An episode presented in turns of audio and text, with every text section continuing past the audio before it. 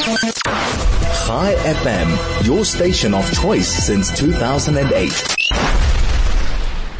The issue around accurate reporting is a major one. Certainly I'm spending a good portion of my life on Twitter at the moment trying to defend and trying to correct untruths. It is not easy.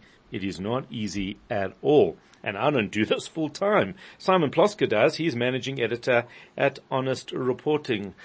Simon, I actually, I don't know how you do this. It's soul destroying. Uh, well, yes, I think that's one way of putting it. Um, I, you know, I have to say, I think I'm going to need therapy after after all this is done. Um, I, as you said before, Twitter, or as it's called now, X, it really is the front line in what's going on. Um, you know, we're having instantaneous reactions to all of the situations that we're seeing during this this conflict, and it's where most of the lies are starting and spreading. So Simon, I've just got a, a, little bit of a slightly different approach. My view is I've been successful if the people I'm engaged with, if they need therapy afterwards. Because I feel like I'm dementing them. Um, and I think that's a much healthier place to be. Um, but, yeah, it's, it, but it really is just uh, uh, astounding when you see people that you have respected, uh, just saying the most bizarre things, parroting the most bizarre things and thinking that they can get away with it. Well, that's it. I think at the moment the problem right now really is there's so much misinformation and disinformation going around online that people are believing the first thing they see. And we, we had a graphic illustration of that last night with the, the horrific incidents at the, uh, Ali Arab mm. hospital, the Baptist hospital in Gaza. Now we had here where, um, Hamas claims that up to, you know, 500 people had been killed in an Israeli airstrike. And that's pretty much what came out on social media um, it's it's remarkable that the media and people following on social media are prepared to take the word of a terrorist organisation as read. Um, why is it credible? Unfortunately, I suspect because people wanted it to be true, which really is is just as disturbing, to be honest. Uh, you know, I, I, have to give credit, huge, huge credit, to the IDF and Israeli uh, authorities for the speed in which they reacted. And I think this really is the key to what goes on on social media. It's about the speed at which we can actually react to the things that we're seeing. But of course it's like a, a tsunami, so it's very, very difficult to be sort of everywhere at all times. In this particular case, it was, I, I, believe within an hour or two that the IDF spokesperson came out on live TV in Israel and put out comments in English as well for the foreign media, denying what had happened and explaining exactly why this particular um, incident was actually a misfiring Palestinian Islamic Jihad rocket that had uh, fallen around the area of the hospital. But of course, I suspect, um, as we're going to see right now, the damage has been done, and that really is the other problem with social media. That these things will keep spreading, and it doesn't. Sometimes it just doesn't matter how much evidence you put out there, if people don't want to believe it, they, they won't. And that's the problem is, is we, and, and I imagine that, um, that we're guilty of it to some extent as well. Uh, even though we believe wholeheartedly in the morality of the IDF. Uh, certainly we've seen it, we've lived it, we, we, we've seen the consequences of it, so we have reason to, but uh, the reality is, I guess, we, we will be slow to accept an alternative as well.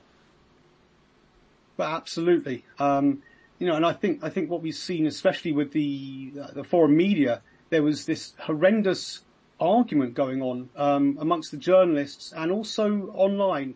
People demanding proof, proof that babies had been beheaded. Uh, because, because they did not want to accept the possibility that a terrorist organization could have been just so absolutely brutal to do something like that.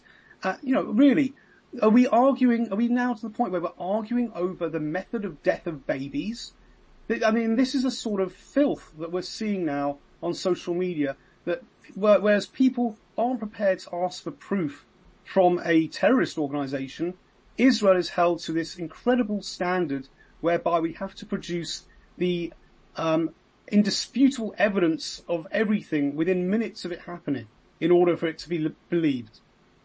Uh, but yet it doesn't help. You know, we've uh, the very famous in South Africa, Thuli Madonsela, uh, who is so well respected across the South African uh, South African political spectrum, tweeting this morning that absolutely now it's been confirmed 45 minutes ago, confirming that Israel in fact was responsible. Now, where she gets that from, uh, nobody seems to know, but she's put it down like it's very, very logical, and and it's very hard to go back and say um, actually it's false.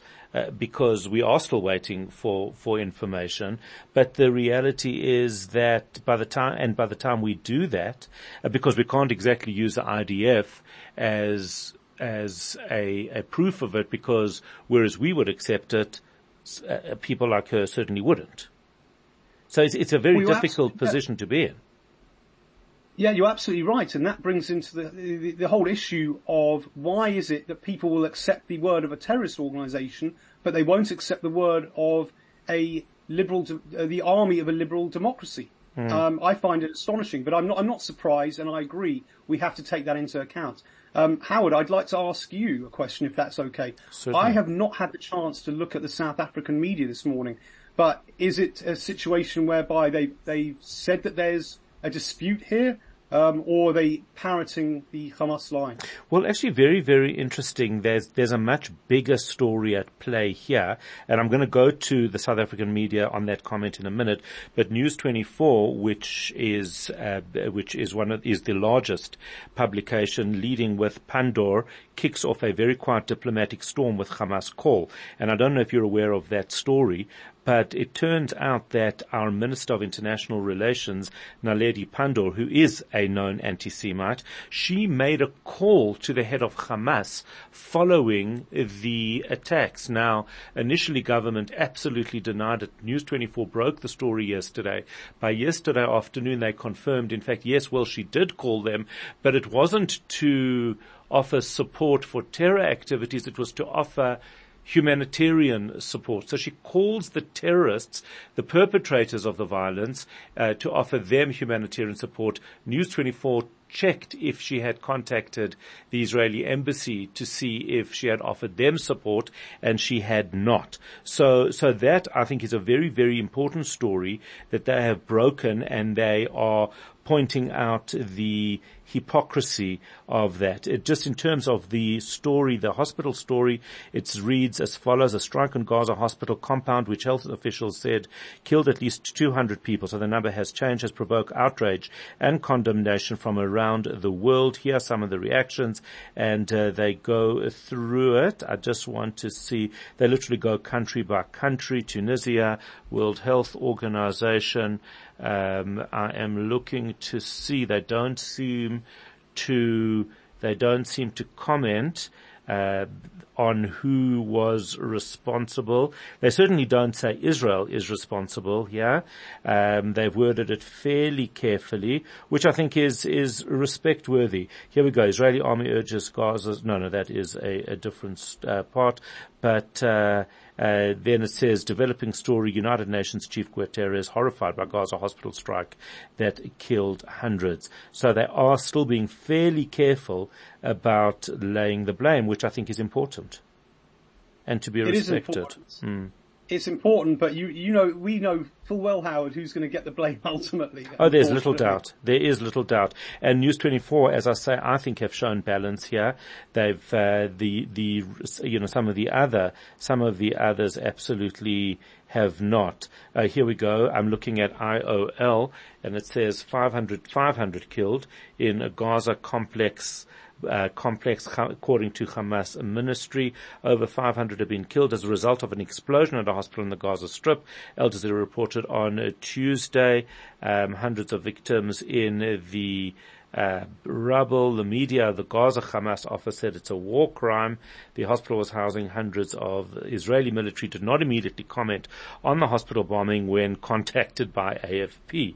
So uh, they're still sticking with that, and uh, they, of course, they have commented since, but they haven't updated it. They say it's a developing story. So uh, leaving the impression, of course, Israel not commenting means they must be guilty they must be guilty. Simon, how do you decide who to take on at a time like this? Yeah, I mean, we can't be everywhere all at once, but we, Indeed. it's important that we deal with, uh, I suppose, the most important mainstream uh, media outlets. So we're talking the, the rolling news services like uh, CNN, MSNBC, BBC, Sky News, the ones that are getting out to everyone because, of course, images are very important. And we have the print media like the New York Times, the Washington Post, um, the Guardian in London, uh, places like that that are that have a lot of influence over other media outlets.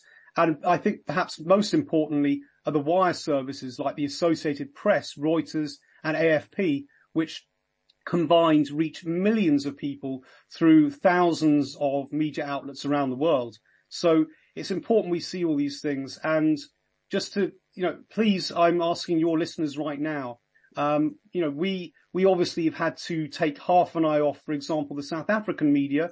I don't wish to diminish the importance of it, especially, of course, to your own community, but we need your help. If you see anything that's uh, particularly egregious, please email us at action at honestreporting.com and let us know.